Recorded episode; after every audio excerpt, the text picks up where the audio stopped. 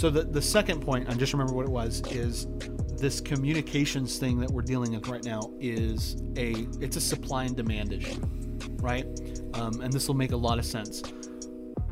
When the only option was to have handwritten letters, they were just normal, That was the norm. right? Yeah, I'm gonna go after this. So the first email that was sent was fucking amazing.